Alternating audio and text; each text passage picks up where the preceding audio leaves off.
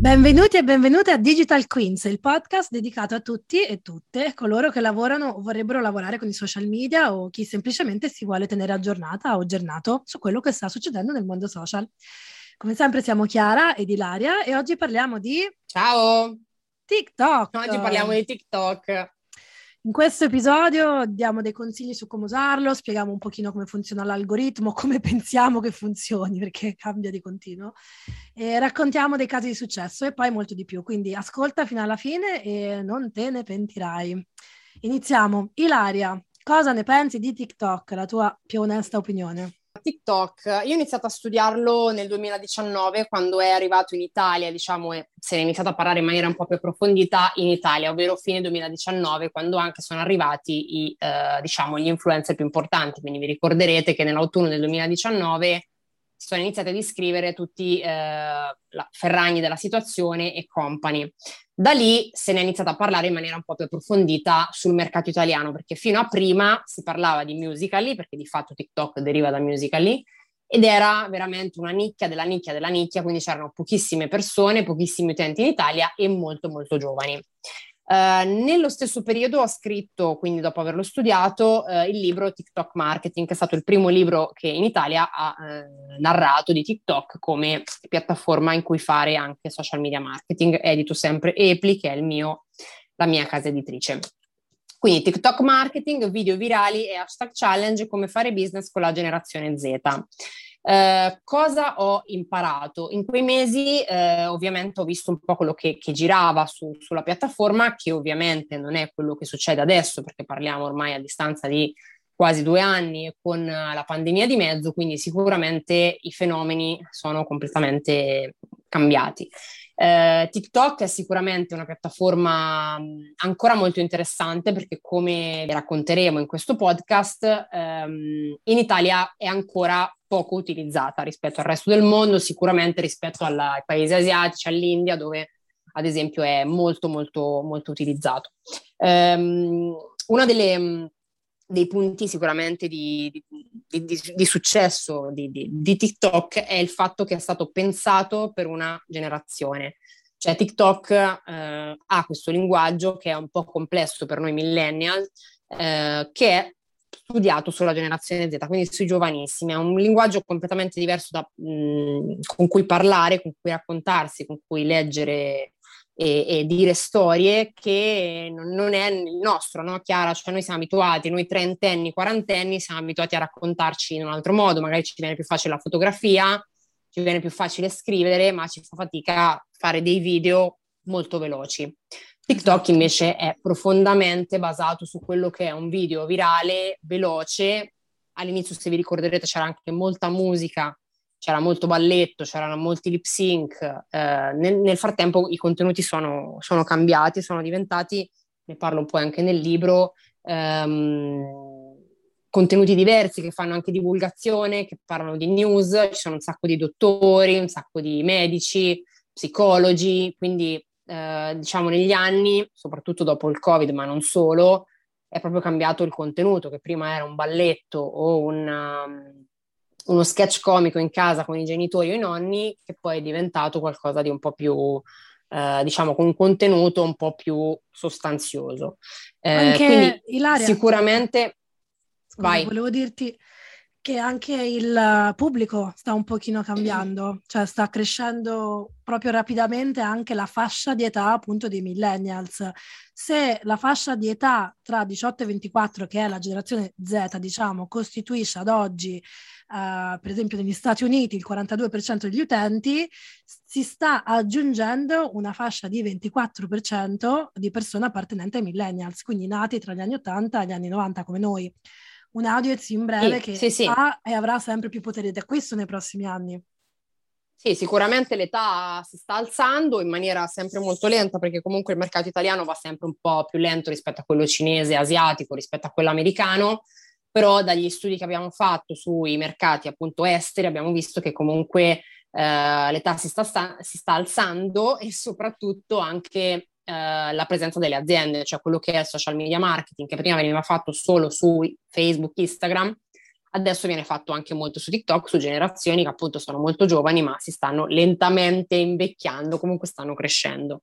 Considera Chiara che in Italia io stimo, perché eh, sai che ByteDance, proprietaria di TikTok, è un'azienda cinese, che quindi fa un po' fatica a rilasciare dati eh, sensibili, dati comunque interni all'azienda e quindi non c'è di fatto un dato preciso su quanti sono effettivamente gli utenti in Italia, comunque si stimano tra i 6 e i 10 milioni. Eh, diciamo che sarebbero dovuti crescere un po' di più rispetto a quando c'è stato il lockdown, quindi l'anno 2020 doveva essere l'anno proprio di hype totale di, di, di, di TikTok, poi no, così non è proprio stato.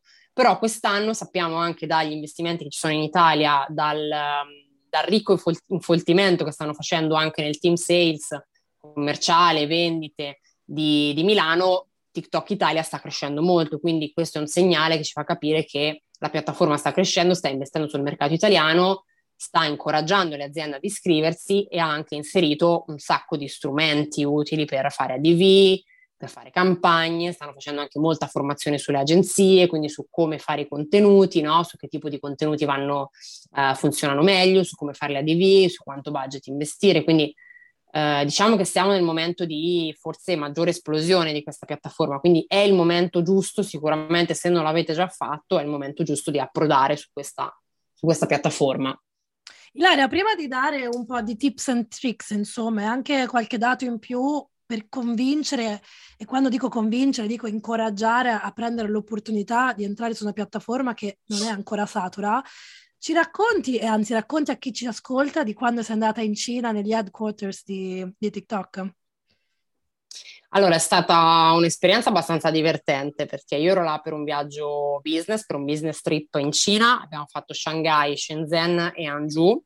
Siamo andati sia a visitare Alibaba che, mm, che ByteDance, che è la, l'azienda appunto proprietaria di, di TikTok. Eh, in realtà mh, mm, ho poco da dirti perché, ripeto, i cinesi sono abbastanza eh, chiusi con il loro policy e quindi all'epoca quando andammo lì, parliamo di novembre 2019, eh, non potevamo fare foto, non potevamo registrare niente, non potevamo scrivere niente, non potevamo neanche quasi chiedere niente.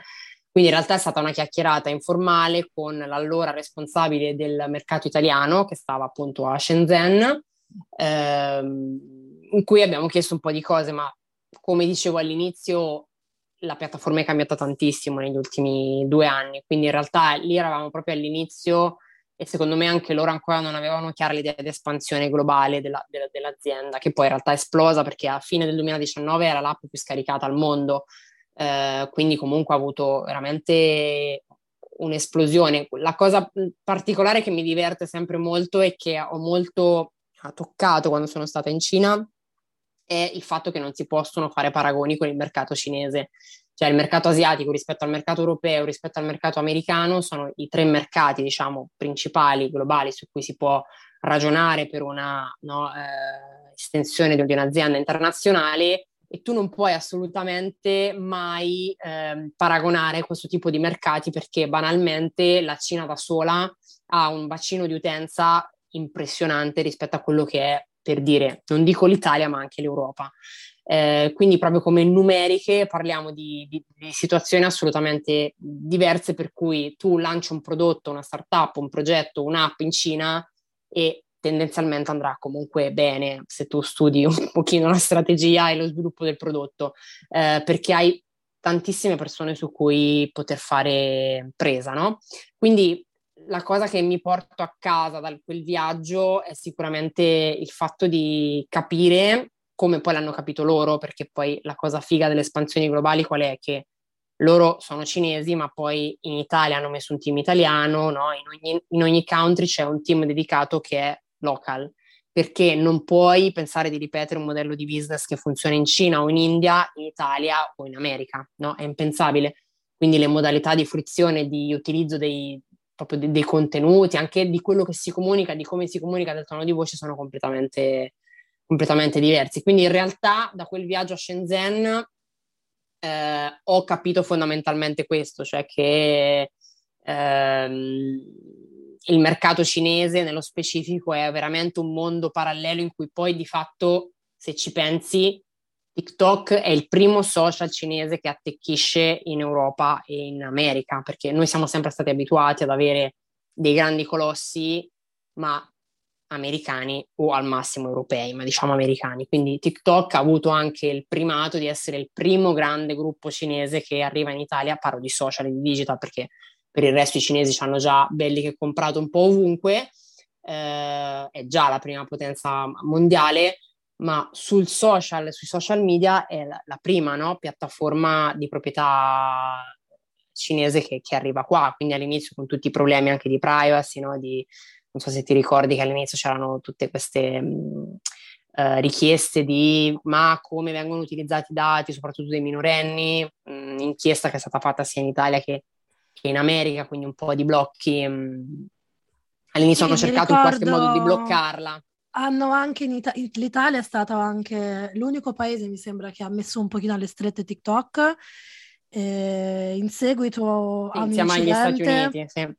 E TikTok ha eliminato 500.000 profili in Italia in seguito a un incidente di una challenge, diciamo, andata male, però non, sono, non, non so se qual, questo è qualcosa ancora al vaglio degli, degli, della magistratura, quindi non ne voglio parlare troppo, però eh, sai, queste challenge a volte eh, ci sono i ragazzini piccoli che le prendono troppo sul serio e si fanno male. Era successo un incidente in Italia e una ragazza aveva perso la vita e per questo era nato tutto l'interesse della magistratura e TikTok alla fine aveva cancellato 500.000 utenti eh, sotto i 18 anni, mi sembra di ricordare. Sì. Comunque sono dati molto sì. importanti da, da, considerare, soprattutto perché perché è un social praticamente nuovo in Italia. Tu hai detto che siamo tra i 6 e gli 8 milioni di dati per, di, di, utenti. Per dare un pochino di prospettiva a chi ci sta ascoltando, in Italia abbiamo 22 milioni di utenti su Facebook, che è ancora il social leader, diciamo, Instagram 28 mila, milioni, LinkedIn 20 milioni, Pinterest dopo LinkedIn con 18, poi Twitter con 11 e alla fine TikTok. Eppure eh, la cosa interessante è che in media, e questi sono dati comunque eh, pubblici che dovrebbero essere attendibili, uh, gli utenti TikTok nel 2019 hanno trascorso circa 52 minuti al giorno sull'app. In prospettiva sempre, gli utenti Instagram su Instagram trascorrono attualmente più o meno lo stesso, lo stesso tempo, 53 minuti. Quindi è circa la stessa quantità di tempo, ma ci sono voluti anni su Instagram per aumentare il tempo trascorso sulla piattaforma. Quindi eh, è qualcosa che appunto sia per un inserzionista, sia per un'azienda, ovviamente per tutti i content creator, è, è sicuramente un'occasione eh, su cui studiare di più perlomeno ed è quello che vogliamo fare oggi, cioè dare qualche dato, dare qualche consiglio perché? Perché TikTok alla fine mette o per adesso cerca di mettere sullo stesso piano gli utenti, content creator e di brand, eh, livellando un pochino il campo di gioco, quindi con contenuti decenti, chiunque ha una possibilità legittima di eh, andare virale per crescere un account anche in modo molto ra- rapido, cosa che adesso su Instagram o Facebook è veramente quasi impossibile fare, soprattutto in maniera organica. Sì. Quindi Concordo. quella popolari- popolarità più facilmente raggiungibile su TikTok può essere poi utilizzata per indirizzare il pubblico su YouTube, Facebook, Instagram o anche sul sito web o su una mailing list. Esatto, diciamo che in questo momento è più facile, lo metto molto tra virgolette perché non è facile, ma è più facile che su Instagram o che su Facebook diventare virali su, su TikTok e avere molta più visibilità. Infatti, in questo senso, Chiara, tu ci cadi proprio a fagiolo perché eh, di pochissimo tempo fa è la, una case history che ti, ti, ti, ti tocca molto da, da, vicino perché una delle tue aziende, ehm, di cui adesso ci racconti, ehm, grazie ai tuoi video, grazie alla tua strategia, grazie alle tue idee, alla tua costanza, soprattutto costanza, una parola che bisogna sui social eh, ricordarsi eh, sempre, diciamo che la costanza tendenzialmente premia un po' eh, tutte quelle persone, quelle aziende che hanno veramente il tempo, il modo di dedicarsi quotidianamente un tot di ore al giorno alla cura del proprio profilo e alla creazione di contenuti in linea con il proprio target e con la piattaforma, perché ormai abbiamo capito, Chiara, che quello che va bene su Instagram, il contenuto che funziona su Instagram, non funziona su TikTok assolutamente e viceversa, no? Quindi raccontaci un po' questa ultima tua eh, avventura, esperienza molto positiva che hai avuto su TikTok. Tu gestisci, hai fondato ehm, un'azienda locale che lavora comunque su tutto il territorio nazionale e hai iniziato a testare TikTok in maniera anche un po', come dire, mh, l'hai fatto in maniera Gioco. divertente, sì, sì, no? Divertente. Cioè, non, non, diciamo che non, non avevi velleità di business. In realtà, però, cosa è successo? Raccontaci un po' la tua, la tua esperienza, tra l'altro recente. Volentieri. Allora, sì, come dicevi, io gestisco un brand di cui sono anche cofondatrice, oltre ai brand che gestisco in generale per lavoro. Essendo mio, questo in questo caso Amore e Psiche, un'agenzia di matchmaking, eh, ho il privilegio di testare molte più cose in prima persona anche in vista volendo di proporlo a dei clienti. Quindi circa un anno fa ho deciso di provare di lanciarmi appunto su TikTok. Inizialmente ho postato tre video che erano già usciti su Instagram senza pensarci troppo e hanno avuto veramente pochissime visualizzazioni, 300, forse 400. Insomma, ho lasciato perdere. Poi ho iniziato a studiare e ho ripreso in mano l'account circa quattro mesi fa ho cominciato a provare diversi format con contenuti diversi finché un giorno mi sono seduta e mi sono sforzata di pensare a qualcosa che davvero potesse coinvolgere le persone e che fosse ovviamente contestuale ad Amore e Psiche, che essendo un'agenzia di matchmaking, per proporre dei match vincenti deve capire bene chi ha davanti. E molto spesso le persone non si conoscono, cioè pensano di volere X e invece poi quelle che le rende felici Y. Quindi questo processo, diciamo, di riscoperta in se stessi è una componente molto importante del metodo di Amore Psiche. Così mi è venuto in mente di fare dei test psicologici evocativi che mirassero con un format ovviamente ludico in modo molto veloce a rivelare la personalità di chi ascoltava, le proprie attitudini, il livello di stress percepito, eccetera. E, cioè, per fare un esempio, ti dico, immaginati nella foresta, immagina una persona vicino a te, la persona a cui hai pensato è la persona più importante in questo momento. Cose così, che ovviamente hanno una base scientifica veramente nulla quasi, però sono dei, dei, dei test evocativi che possono avere degli spunti. Quindi abbiamo, ho postato questo video, al tempo avevo veramente tipo 30 followers, Dopo neanche due ore ero a 300.000 visualizzazioni, 3.000 followers in più. Nel giro di 24 ore quel video ha raggiunto un milione di visualizzazioni, e quasi 10.000 condivisioni. Anche oggi continua a girare con lo stesso video e a portare followers. Tutto organicamente. Cioè, sono cose che veramente non succedono più da nessuna parte. Allora, da quel Chiaro. momento ho iniziato a postare dei video molto simili perché studiando eh, mi sono mh, accorta che bisogna stare molto attenti a non cambiare troppo il format, gli hashtag e anche il contesto. E questo è uno di quei segreti che bisogna sapere ehm, più che per avere successo su TikTok è per mantenerlo. Cioè non bisogna far lavorare a vuoto l'app. Mi spiego perché forse non tutti questa cosa la sanno, ma TikTok è un'app, è un'app sviluppata in maniera tale da suggerire contenuti mirati agli interessi degli utenti basati però sulle azioni, cioè tipologia di video visti, tempo di visualizzazione e non necessariamente su ciò che un utente segue intenzionalmente, quindi può anche eh, ricevere video di um, utenti che non segue. Quindi, se per esempio posti un video di ricette, TikTok inizierà a lavorare per trovare persone a cui piacciono le ricette.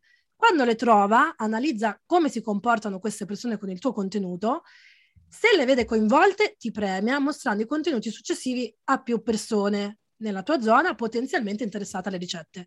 Se dopo aver postato un contenuto di successo sulle ricette, invece tu decidi di postare, per esempio, una beauty routine, TikTok ti punisce perché è come se gli avessi fatto fare un lavoro a vuoto la volta precedente. Ora devi iniziare tutto da capo per trovare persone interessate non più alle ricette ma alla beauty routines.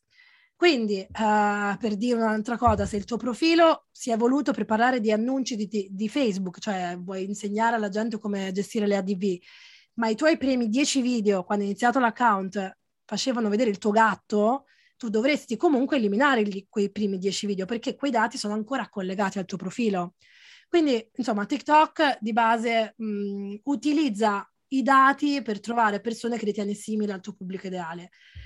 Quindi se adesso io e te ci dobbiamo dire eh, tra di noi e raccontare alle persone come funziona TikTok, molti esperti dicono sì. che TikTok utilizza sette punti chiave per valutare se, e dare i contenuti. Sì, l'algoritmo conto... la, lavora sempre su, su su più punti, ovviamente, no? Scusami che ti interrompo.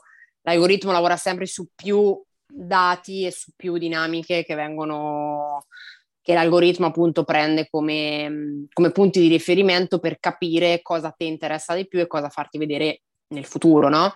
Quindi esatto. sono sicuramente algoritmi molto complessi che non sono facili da spiegare, non sono facili da comprendere e soprattutto cambiano nel tempo. Cioè, quotidianamente, costantemente, questa, immaginiamola, una grande macchina che raccoglie, un grande computer che raccoglie tanti dati, miliardi di dati quotidianamente, eh, diciamo ogni minuto, da tutti gli utenti collegati, e crea dei match. Quindi un po' quello che fai tu col matchmaking, ah, che forse esatto. non tutti sanno, non l'abbiamo spiegato.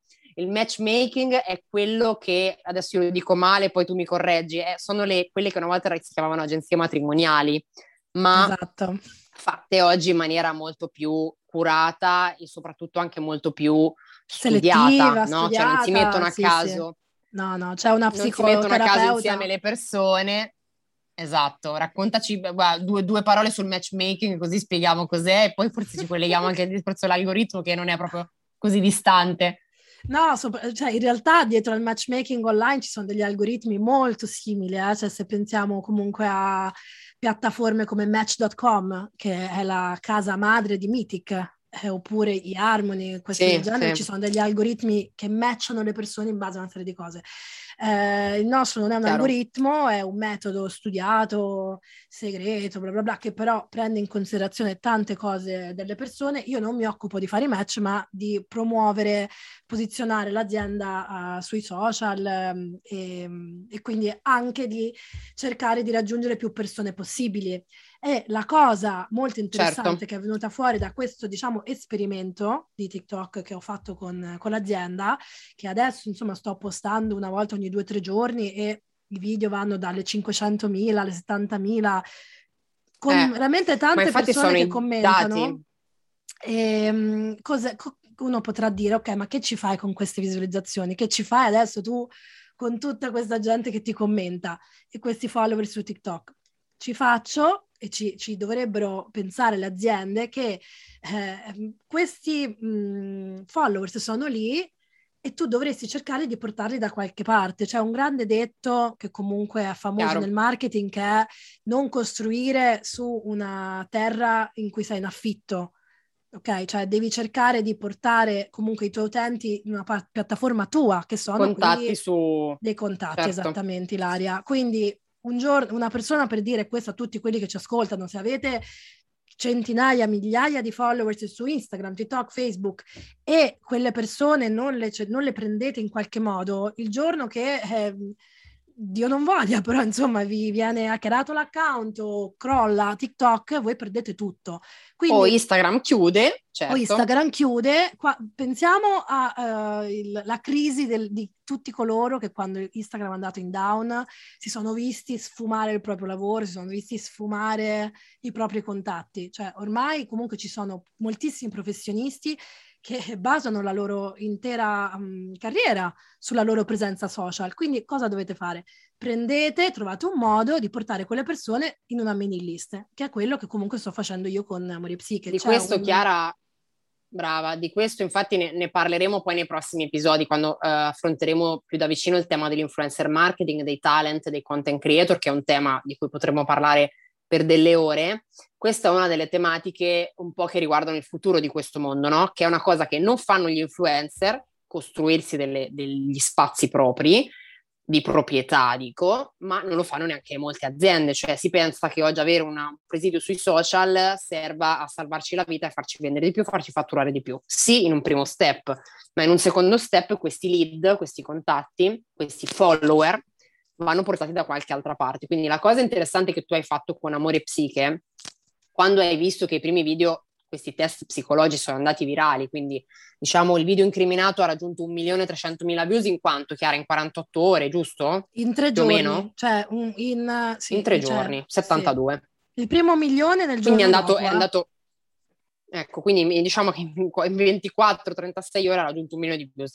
Cos'è successo? Che da quel momento lì in cui quel video è andato virale, è stato messo in pasto dall'algoritmo, è stato fatto vedere a più di un milione di persone, tutti gli altri video che tu avevi già postato più vecchi che avevano boh, 5.000, 6.000, 8.000 ma nemmeno avevano saltati, sono andati eh, sono andati 30.000, 20.000, adesso sto sì. scorrendo il tuo feed, cioè 13.000, 11.000, 28.000, 59.000, eh, no, eh, cioè, sì. diciamo che tutti i video sono un po' alzati, sei cresciuta subito Hanno tantissimo di follower e ovviamente di like. Sì.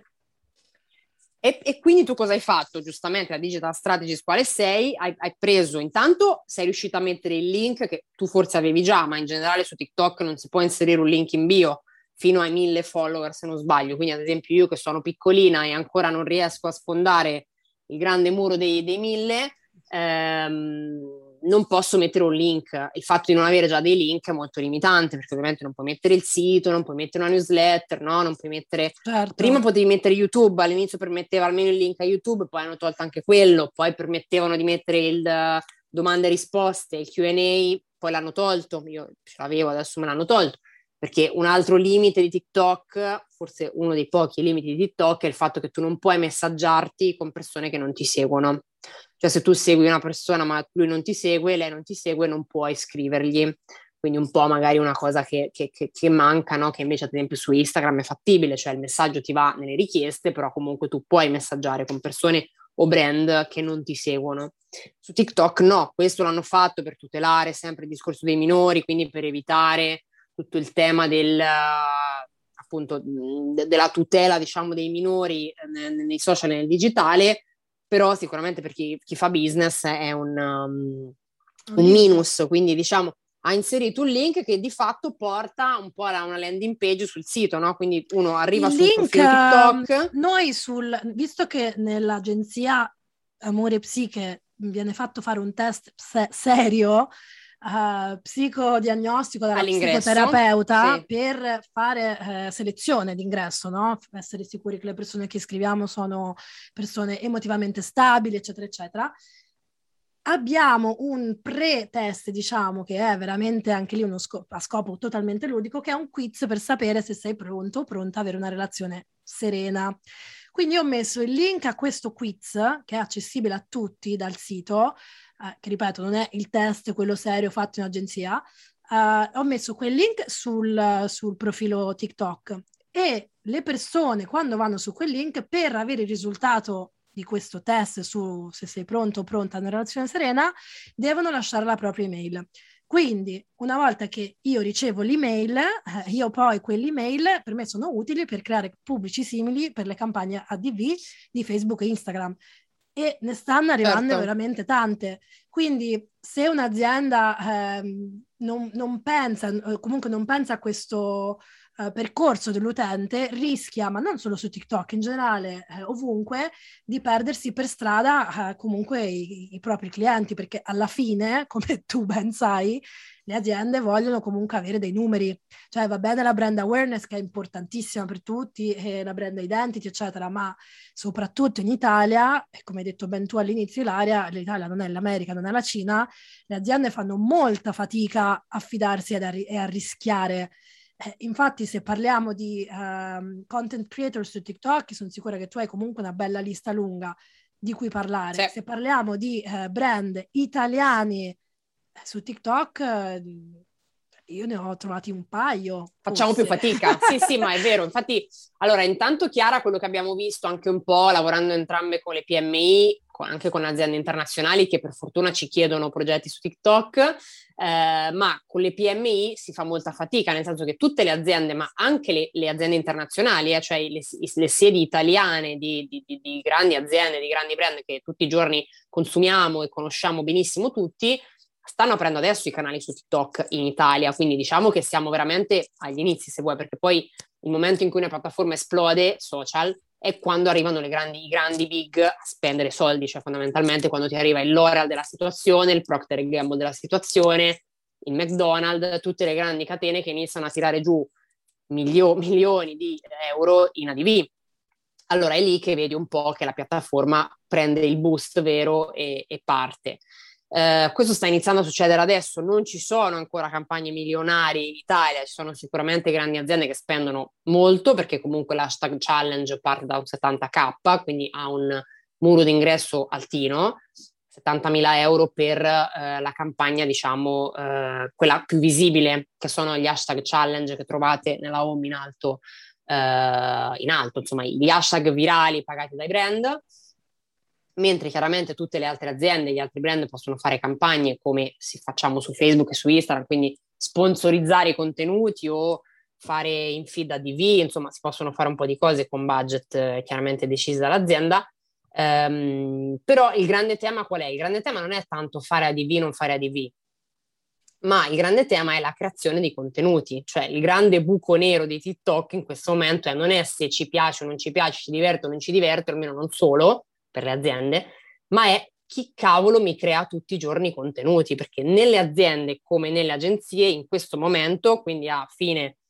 eh, 2021, inizio 2022, ehm, si stanno creando adesso i team di esperti TikTok, i freelance che fanno corsi su TikTok, i talent che iniziano a lavorare per i brand e a fare contenuti specifici su TikTok. Quindi è veramente una cosa che si sta creando in questo momento perché il problema non è tanto di lanciare un evento, lanciare una challenge o iniziare a creare dei video eh, ogni tanto. Il problema è di essere costanti, essere presenti sulla piattaforma con dei video, dei contenuti che siano comunque eh, coerenti con quello che poi è il brand, no?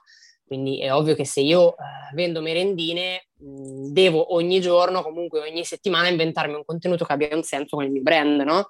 Quindi è la, è la costanza, il dover andare a creare nuovi contenuti, aprire una nuova piattaforma che per le aziende in questo momento è il, il grande dramma. Quindi la mia risposta a questi, a questi, grandi drammi esistenziali di tutti gli uffici marketing delle aziende questo, in questo momento è eh, prendetevi dei ragazzi giovani, cioè diamo a Cesare quel che è di Cesare, cioè prendiamo i ragazzi dai 16 ai 20 anni, anche meno, e eh, mentre vanno a scuola, mentre studiano, mentre iniziano l'università, iniziamo a farli lavorare e quindi a fargli creare i contenuti che loro sono in grado di creare, sicuramente meglio di noi che abbiamo ormai più di 30 anni, diciamo. Eh, e quindi diciamo diamo spazio ai giovani perché loro hanno quella forma mentis, quel linguaggio che magari noi, per noi è un po' più complesso no? da capire. Quindi mentre per me e te, Chiara, che siamo delle millennials, eh, lo capiamo perché comunque ci occupiamo di digital, di strategia, ci mettiamo un po'. Per un sedicenne, per un diciottenne ci dice no vabbè questa cosa si fa così, ci mettono tre secondi a fare quello che noi ci, ci abbiamo messo magari un mese di, di studio. E, ehm, certo. Quindi ecco, la, la, mia grande risposta è un po' qui, cioè eh, iniziamo a responsabilizzare anche i giovanissimi su questo, eh, facciamo lavorare i talent non solo come influencer, ma anche proprio come, come, creatori di contenuti, come di fatto sta avvenendo per, ad esempio, il prosciutto San Daniele, piuttosto che altre realtà italiane che hanno iniziato a far creare contenuti direttamente ai talent, cioè i, i, contenuti che voi vedete nei feed dei brand non sono realizzati da agenzie, non sono realizzati dal brand, ma sono realizzati dai creator, perché su TikTok c'è proprio questa esigenza. Aggiungo, che è un po' anche quella posso... Che, sì, sì, vai, vai, vai, concludo il, concludo il discorso che è un po' quello con cui anche TikTok ci dice sempre di lavorare, no? Cioè TikTok dall'inizio, proprio guideline, guideline aziendali sono sempre state fai ADV, paga ADV, ma Questo paga sempre dire. anche creator. Esatto. Quindi fai sempre le campagne mix paid ma anche talent, cioè loro da sempre hanno sempre fatto così, cioè fai spingere il contenuto dai talent. E oltretutto alle aziende che fanno ADV eh, dicono non fate ADV, fate TikTok. Questa è una cosa secondo me importantissima che moltissime aziende, non solo italiane, eh, non hanno secondo me recepito bene. Il, non solo quindi prendete i giovani, non solo uh, fategli fare contenuti pagati, ovviamente, ma ascoltateli perché è inutile prendere un ADV che avete fatto per YouTube o Instagram e buttarla lì su TikTok perché non funziona allo stesso momento e non funzionerà mai nello stesso modo, oltre che non funziona nello stesso momento in cui la mettete perché gli utenti di TikTok ragionano Claro. in modo diverso. Quindi bisogna creare dei contenuti sa- conoscendo un pochino l'argomento per intrattenere le persone, non è per solo vetrina e ovviamente c'è tutta una parte di, eh, di immagine che serve, il brand deve essere rispecchiato, è ovvio, ma da un punto di vista ehm, nostro, che siamo un pochino da tutte e due le parti, Lara, cioè noi siamo sia un utente, ma sia anche un po', prendiamo anche le veci dell'azienda, è molto sbagliato, a meno che non si abbia un brief veramente fatto bene da persone che comunque conoscono la piattaforma, pensare che un ufficio marketing possa dare un brief di cosa fare su TikTok senza essere su TikTok, senza conoscerlo, perché eh, non funzionerà ugualmente. Cioè, mi ricordo una conversazione che ho fatto con te quest'estate e era venuto fuori, insomma, che avevamo una, c'era una conoscenza in comune che diceva un grande brand eh, ci aveva chiesto di fare a tutti la stessa cosa, a tipo mille creators. E in realtà, per quanto questo è buono per il brand, non è buono per il creator, perché il creator si è creato una mh, community di persone che si aspettano un certo tipo di contenuti che non possono essere snaturati dall'oggi al domani per fare una DV.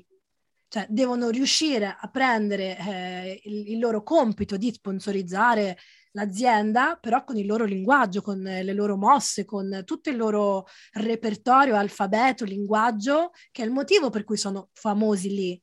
Quindi è importante ricordare che TikTok vuole capire chi è il tuo pubblico e mostrare i tuoi contenuti solo alle persone con cui risuonerà in modo che tornino per saperne di più.